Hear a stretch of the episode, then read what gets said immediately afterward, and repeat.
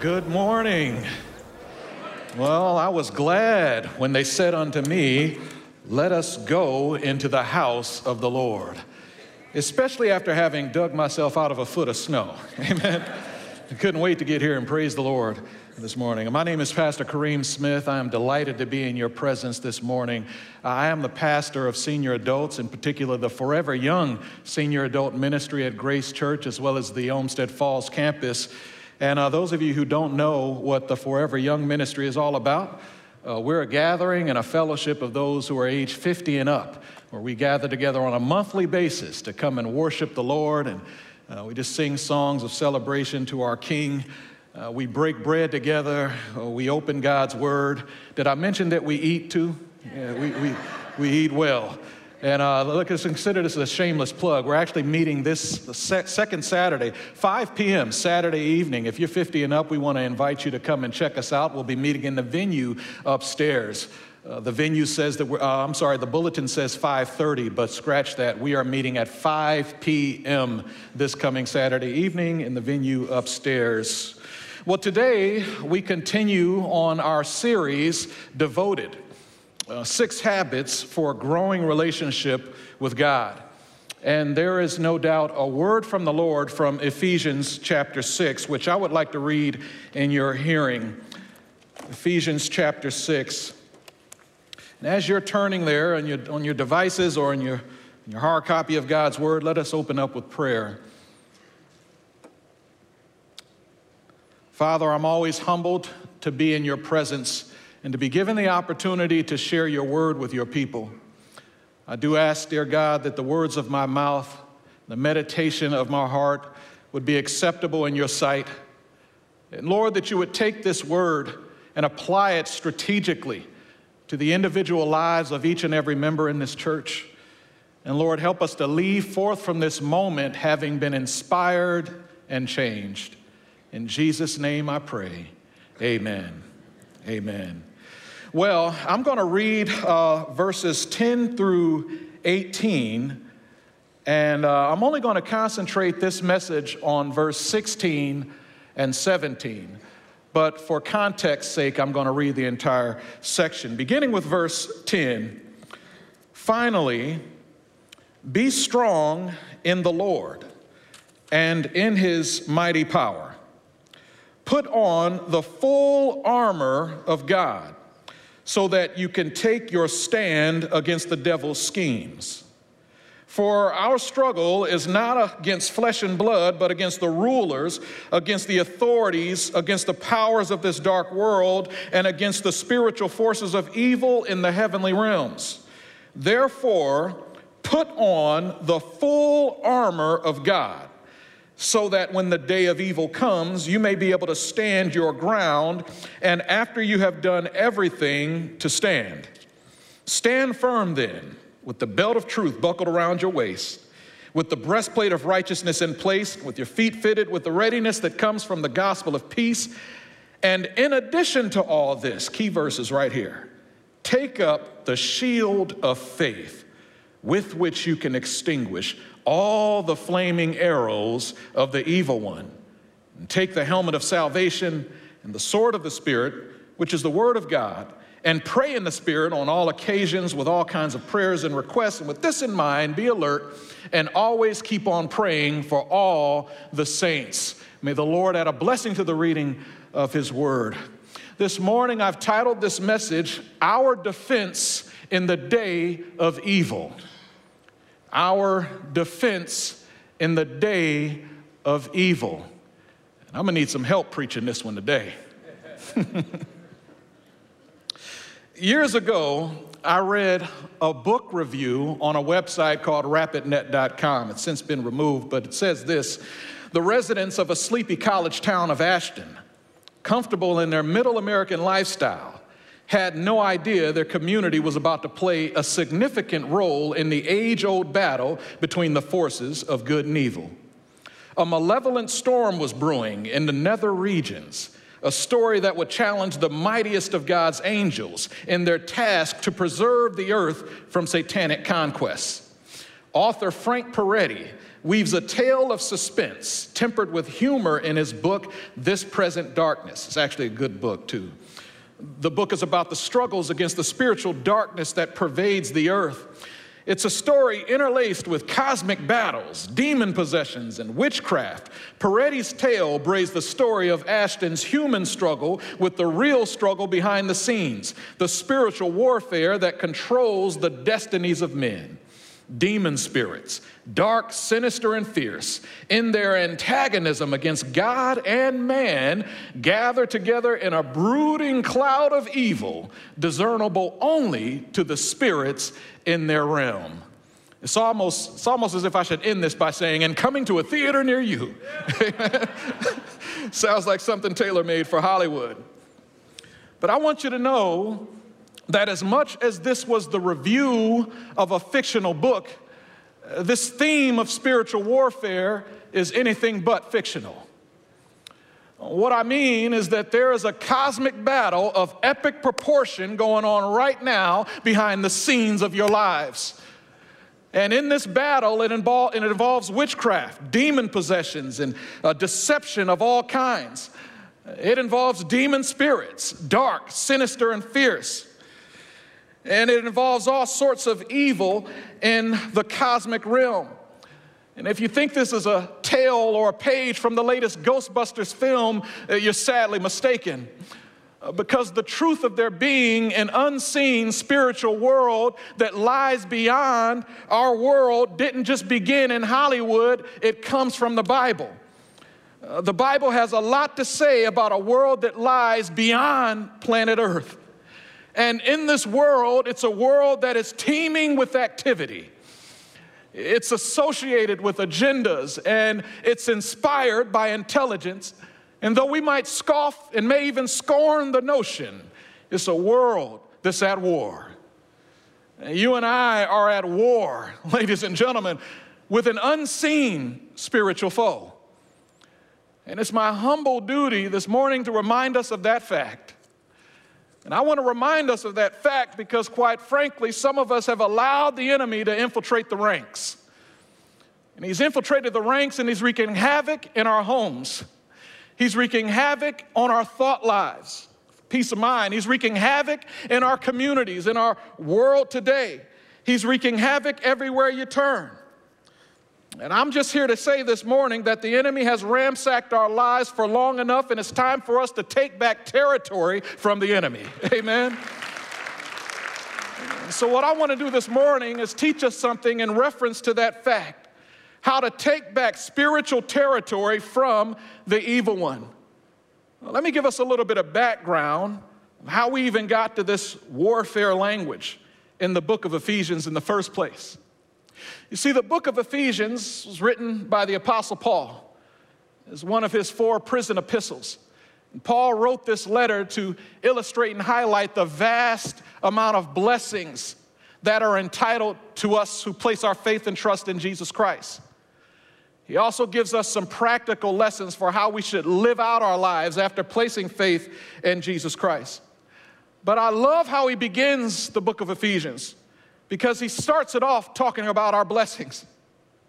He begins in chapter one and uses the entire first section of Ephesians to pretty much say, You and I are blessed beyond measure. he says in chapter one, we are blessed in the heavenly realms. This heavenly realm that Paul refers to in chapter one is the spatial arena where the glory of God is made manifest in our lives. Your life can be part of that realm as you live to glorify God with it. That's the heavenly realm. It's the place where God is in operation. It's the place where you see his activity made manifest in your world and in your life. Paul says you're blessed in this realm, this realm where God's glory reigns. Furthermore, he says we're blessed because we've been chosen and predestined before the foundation of the world by God. Uh, what God had in mind is that He would choose a group of people to bless and then make us holy and blameless in His sight. Now, you think about the ramifications of that. Paul says, before the world even began, before God spoke the universe into creation and existence.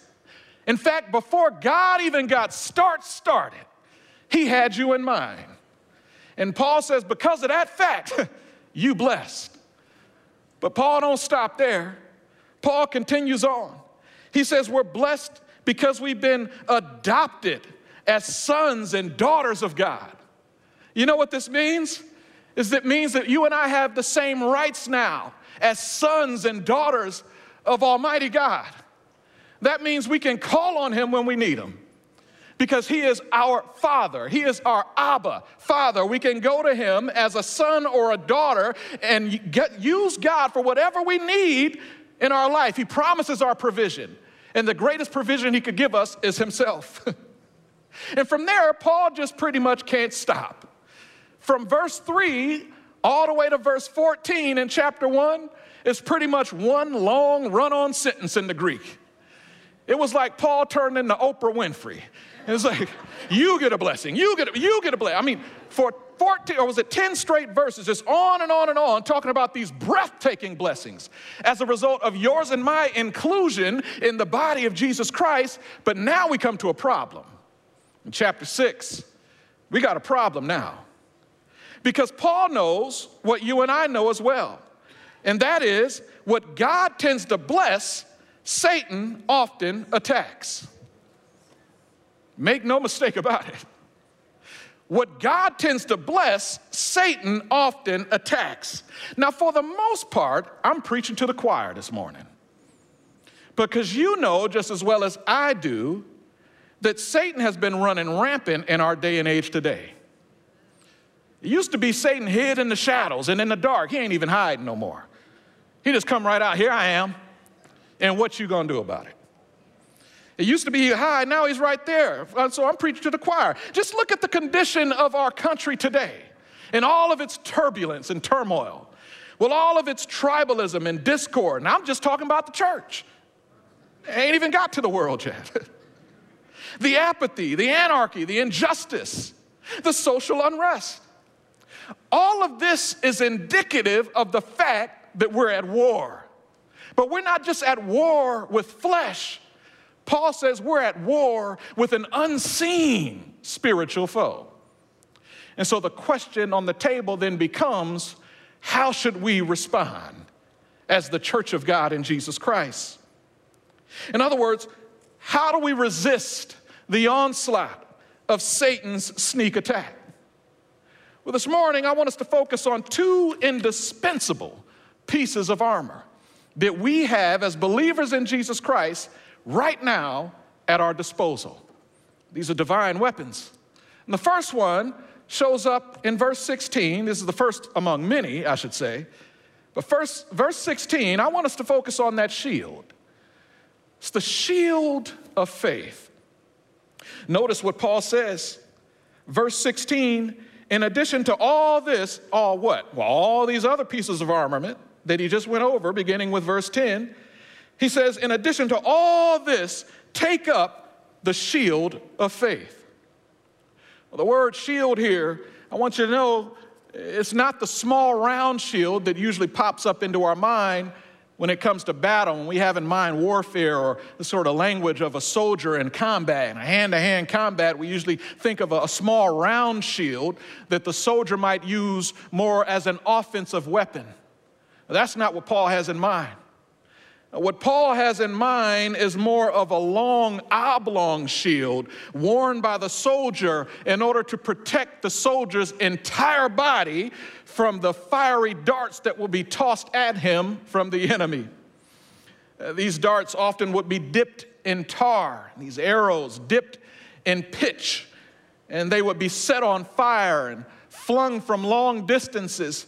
When they landed in the enemy camp, it was almost as if a firebomb exploded.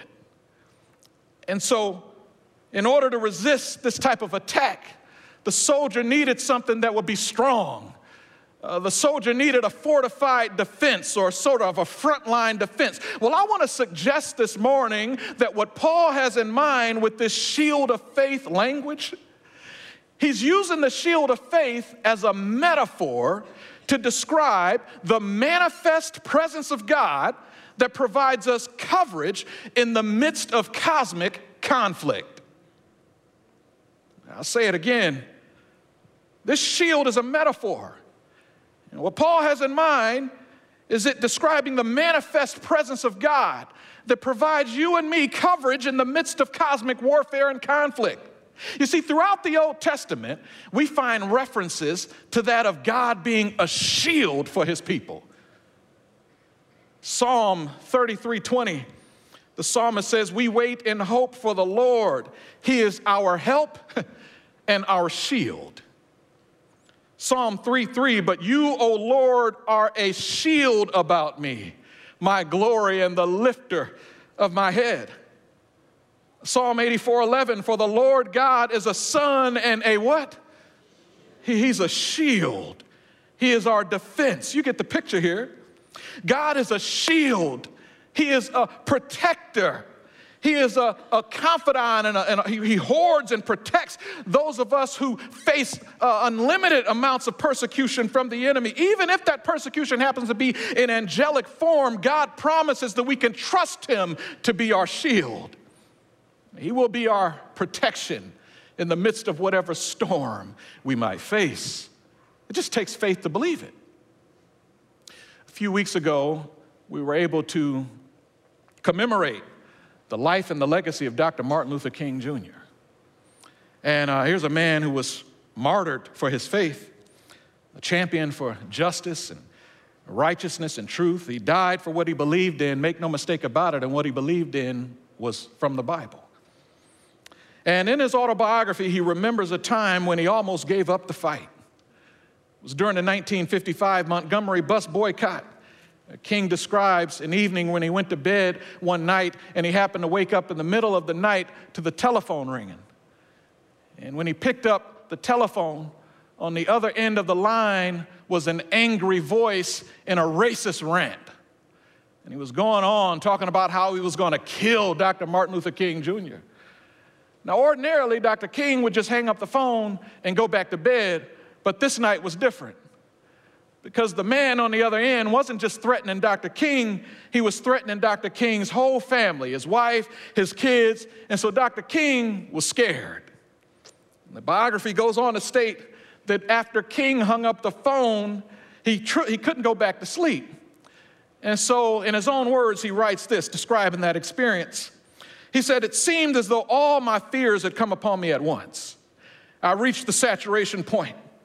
I went to the kitchen and heated a pot of coffee. I was ready to give up. With my head in my hands, I bowed over the kitchen table and I prayed aloud. The words I spoke to God that midnight are still vivid in my memory. Lord, I'm down here trying to do what's right. I think I'm right, but I'm faltering, he says. I'm losing courage, and now I'm afraid and I'm at the end of my powers. Lord, I've come to the point where I cannot face this alone.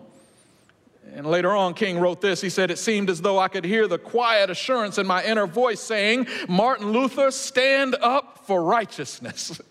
Stand up for justice and stand up for truth, and I will be with you even to the end of the world. He says, I tell you that even I've seen lightning flash, I've heard the thunder roar, and I felt sin breakers dashing, trying to conquer my soul, but I heard the voice of Jesus that night saying to me, Still to fight on.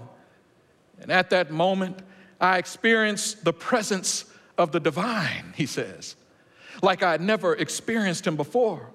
Almost at once, all my fears began to go, my uncertainty disappeared. I was ready to face anything, is what he says.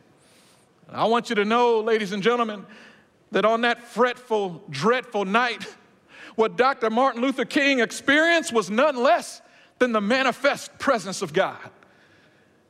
It was the, the confidence that he needed and the presence of God coming to Dr. Martin Luther King, just, just showering him with his nearness to give his soul the assurance that it needed. In essence, what Dr. King did was he put down his fears and he picked up his shield. That shield being the manifest presence of God that came to give his soul assurance. This isn't an odd uh, anomaly, this happens all throughout the Bible. If you look at the story of the prophet Elijah, Uh, Elijah found God's presence to be a shield while on the run from Jezebel. Guess what? He turned to the Lord and he found that the Lord was his shield. Moses found God's presence to be a shield while in the wilderness. Jesus found intimacy with the Father to be a shield in the Garden of Gethsemane. You can go on and on. Even in our contemporary, contemporary times today, the Amish missionaries recently, you heard about them a few months ago, kidnapped in Haiti, held for ransom for 60 days, no way to get out, never knowing if they would live or die. Now, that's the part of the story you and I mostly hear about in the media, but what we don't hear about is how they found God's presence to be a shield. One report goes on to say that they would often pray and they would sing songs of celebration and praise to God. Three times a day they committed to do that while in the midst of their captivity. And one report says that they would even go and share the gospel with their captors. Now you have to ask yourself, how could they sing songs of celebration and praise while in the midst of captivity? How could they share the gospel with their captors? Well, they could do all these things because they found God's presence to be a shield. A shield of defense is what they found God's presence to be. And I want to encourage somebody this morning who may be ready to throw in the towel. And you're saying to yourself, I'm tired of living. I'm tired of dealing with anxiety every single day of my life. I'm, I'm tired of all the problems that exist in our world. I'm, I'm struggling for peace of mind. I'm, I'm struggling for a sense of normalcy. Uh, my struggle is for a sense of justice or truth, or there's conflict at home, or, or there's conflict on the job, or there's conflict with my own personal sins and, and habits. I want to encourage you this morning to pick up your shield. That shield being the manifest presence of God that reminds you of His nearness and delivers you from all evil. That's what God promises us. He has, once we have complete confidence and trust in Him that He can deliver us from all evil, guess what? He manifests His presence in the form of His nearness and allow you and remind you that He's near you. This shield, I want you to know, it has a divine purpose. It has intent with it. What does the shield do? Second half of verse 16 says it all, with which you can extinguish all the flaming arrows of the evil one. This is important because dipped in pitch and set ablaze, these arrows were like flaming missiles. When they would be tossed and lobbed into the enemy camp, oftentimes when they landed and the firebomb went off, it was almost like chaos happened. Uh, people scattered in confusion. People panicked because of these, these like flaming missiles. They would land and people would just be scattered and confused. And I don't have to draw a parallel for you this morning to see how this relates to our day and age today. Because I don't know if you know it or not, but there are flaming missiles landing everywhere around us. And we see people scattered and confused. The American church today is scattered and confused. Why? Because flaming arrows from the enemy have landed on it. Flaming arrows from the enemy have landed on all of our institutions today. Flaming arrows from the enemy are landing on our government. Flaming arrows from the evil one have landed on our healthcare industry. Flaming arrows from the evil one have landed in our public schools. Flaming arrows from the evil one are landing on our police departments. Flaming arrows from the evil one have long since landed in communities of color. Come on, somebody. This is Satan's operation. And it's as if Satan himself has unleashed the hounds of hell and it's literally now raining flaming arrows and missiles. But I want you to know this morning that I ain't scared. And neither should you be either. Because God has given us the promises in His Word, and we stand beneath those promises in full trust and confidence that God is our deliverer. He conquers and delivers all evil and rescues us from the storm. God has given us the precious promise of his word. 2 Timothy chapter 1 explains it well for us. For God has not given us a spirit of fear, but of power, of love, and a sound mind. This is what God gives us to use right now in the midst of the chaos we see happening in our world. We need a sound mind. And, ladies and gentlemen, this is where the helmet of salvation comes in. because God just, he just doesn't just give us the promise of his presence as a shield of security, he's given us the helmet of salvation. Notice what he says as we back up again to verse 16. In addition to all this, okay, he says, take up the shield of faith. The purpose with the shield is that it protects us and extinguishes all the flaming arrows of the evil one. But notice in verse 17, take the helmet of salvation. now you have to picture this scene. These fiery darts often would come down from the enemy, and when they would come down from the enemy, they would come down from above. And so uh, the soldier would need something that would protect the soldier's head because the head was pretty much the most important uh, factor in the fight. Uh, this is important because it was the, the head that protected the soldier's mind, and the soldier needed his mind most. Because if the soldier didn't have his mind to use, then he wouldn't be able to operate and quick on his feet. And thus, he had to be quick on his feet because if the soldier wasn't quick on his feet, guess what? It was fatal. And so the soldier needed protection for not just his head, but he needed protection for his mind as well. And I want to suggest this morning that within this cosmic conflict that we find ourselves up against today, that Satan's main point of entry is the mind. It's the mind. Our thought lives serve as the portal for Satan's malicious attacks for his malicious lies and evil. This is the main point of entry for each and every one of us here under the sound of my voice. That is what Satan is after your mind. On May 4th, some of you may remember this, it's the year 2000, the world was introduced to the I love you virus.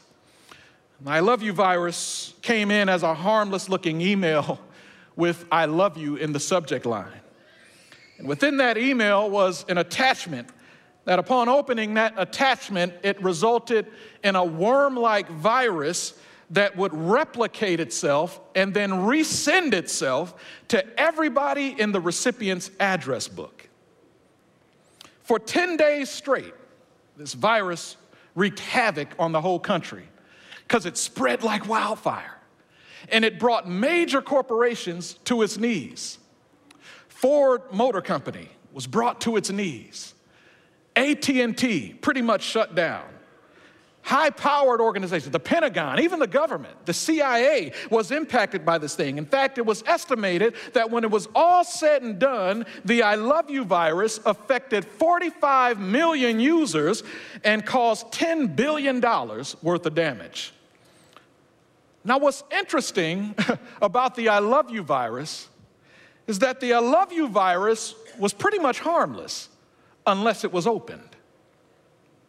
In other words, you can get the email, yes, nothing happened. You can read the subject line and you cool, nothing happens. But the minute you take the bait, the minute you open up that attachment, the minute you begin to engage with the email and the attachment, guess what? You open yourself up to the sneak attack of cyber criminals. And so, this is exactly how Satan operates. You think about it. Satan often operates by targeting our minds with deceptive advertising campaigns. It's sort of like an air campaign assault. He lures us away with his lies, hoping that we might open the attachment, begin to engage with it, and begin to embrace it, his lies, as our own. Your subject line this morning might read something like, You deserve to be happy in your marriage, and you're not. So, why not live a little on the wild side?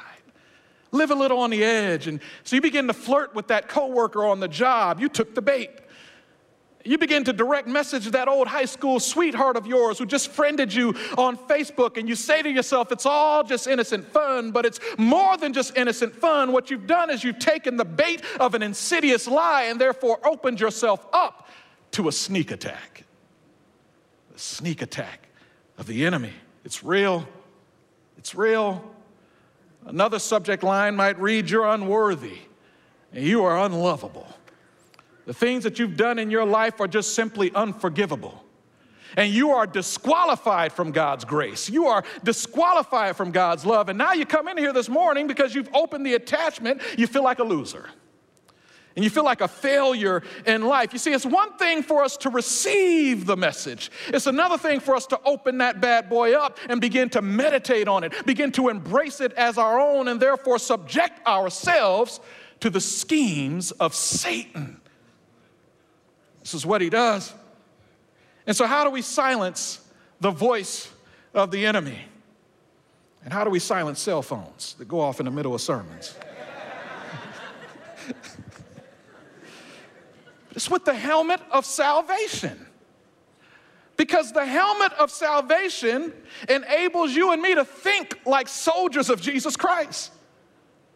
It's the helmet of salvation that enables us to be quick on our feet, sort of instinctive. It's the unique type of weapon that, get this, it derives its origin from the Spirit of God. It's spiritual in essence. 2 Corinthians chapter 10, verse 3 through 5 says it well. For though we live, this is talking about believers in Christ now, though we live in the world, we don't wage war as the world does. The weapons we fight with are not the weapons of this world. On the contrary, they have divine power to demolish strongholds. We demolish arguments and every pretension that sets itself up against the knowledge of God. And get this, we take captive every thought to make it obedient to Christ. We have to take our thoughts captive. This is the only way to win in the spiritual battle that you and I are up against. And I'm here to tell you, ladies and gentlemen, never before have we lived in such a time as this that demands we use this tactic. Never before. The war that we find ourselves facing today, I'm here to tell you, it's a war that can't be won with the flesh. Yeah, it can't. Every morning we wake up there's something new to be outraged about. Every morning we turn around, the media's feeding us its propaganda. Politicians ignoring facts, stoking fears, conspiracy theorists spreading senseless and d- dramatic delusions and misinformation and disinformation. I mean, I'm here to tell you, I, I, I believe we're going to look back at this day and age and label it the age of absurdity. Just, just, just the age of, it's ridiculous what we see going on in our society today. And I don't know about you, but I'm feeling a little bit shell shocked behind it because I'm tired. I'm just exhausted from it all. I'm exhausted from every time I turn around, I got to debunk another lie. I'm exhausted from that. Every time I turn around, there's somebody else being outraged over something. There's, there's always something else I need to help out. There's a believer or a friend of mine who's fallen victim of a worldly ideology. It's just simply exhausting. Author Mark, John Mark Comer, in his book Live No Lies, he quotes Garry Kasparov. Garry Kasparov is the former world chess champion. A Russian democracy advocate, and he lives now in Croatia, probably in hiding. And he happened to post something on his Twitter feed a few years back. It talks about propaganda and, and the whole intent behind modern day propaganda. And I thought it was pretty interesting. Notice what he says here. He says, he says, the point of modern propaganda isn't only to misinform or push an agenda, it is to exhaust your critical thinking to annihilate truth. I'll say it again. The point of modern propaganda it isn't only to exhaust or to, to misinform or push an agenda, it's to exhaust your critical thinking to annihilate truth. You see, what Garry has in mind is what the prophet Daniel has in mind when he talked about the Antichrist, who would, he describes him this way He says, He shall speak against the Most High and he shall wear out the saints. Well, how does he wear out the saints? Through lies and persecution. And so, this is all the more reason why, saints of God, we need to strap on our chin straps, buckle up, put on the helmet of salvation, because with the helmet of salvation on, we can now think straight in a world that's lost its way. We can fend off all of the lies that are coming our way as flaming arrows from the enemy, but come disguised and camouflaged as truth. No, they're lies, and you need to discipline your thought lives in the midst of all this chaos and embrace God's truth in the midst of the lies. Embrace the Word of God. This is our only hope and our only deliverer and our only rescuer right now in the midst of such devastating chaos. And so, how do we resist the onslaught of Satan's sneak attacks? Uh, we seek cover behind the shield of faith, which is God's presence. We secure our thought lives with the helmet of salvation, which is a sound biblical mind. And these two pieces of armor are the divine tools needed to snuff out the flaming arrows that come our way in the world we live in today. Let me close with this. Every now and then I'll, I'll get one of those notifications on my computer, my desktop, and it'll say, it's time to update your operating system. If I update the operating system, it comes with advantages. It'll repair certain security holes, fix bugs, and patch security flaws. I mean, it, it comes with certain advantages. The disadvantage, if I don't uh, update the operating system, is it makes me susceptible to attack. What Paul's been telling us using the entire book of Ephesians is that when you and I come to Jesus Christ, we come to Jesus Christ from a past life of sin. But after we come to Jesus Christ from a past life of sin, guess what we're given? We're given a brand new operating system. That old operating system is dead. That old operating system has been discontinued. It's deficient. It no longer works. It's incompatible. It just it couldn't, it couldn't perform. It was like Windows 8. It just, it was clunky, you know. In other words, the old operating system was dead on arrival because the old operating system operated exclusively off sin and Satan's influence. Sin and Satan's influence. That is who we were before we came to Jesus.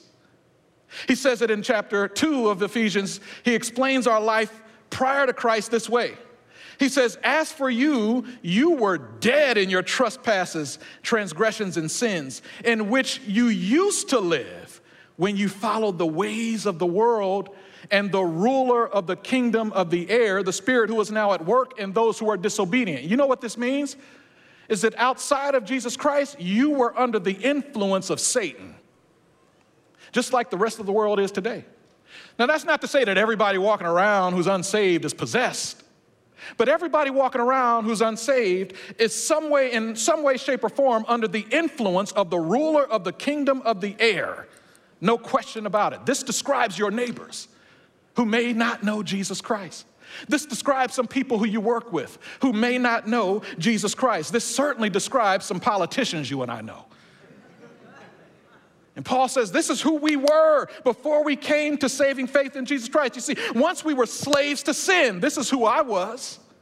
Once we were slaves to Satan's influence, and it made us susceptible to Satan's lies. It held us captive to the flesh, where we rejected God's truth and exchanged God's truth for lies.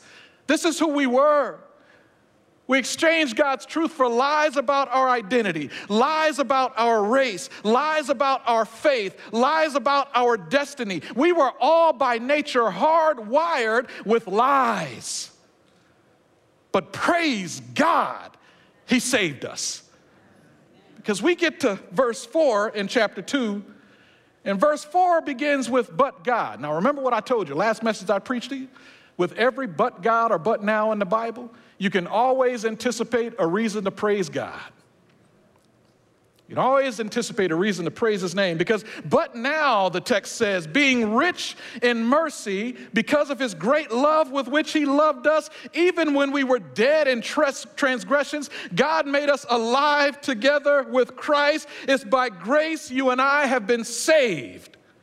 And we give God praise for that. We give him glory for that because it's now by faith and trust in Jesus Christ and the finished work of Christ on the cross, we can now not only just be saved from sin, we have a one way ticket to heaven, but guess what? God doesn't leave us on this planet alone, alone to deal with the influence of the enemy. He sends us the deposit of His Holy Spirit, who in essence serves as a new operating system. and this operating system is better than a Mac. Because this operating system is divine. Praise his holy name. And so we can now stand against the schemes of the evil one, having assurance that we have already been given victory because God has given us the victory in the presence of His Holy Spirit. And so, what does all this mean?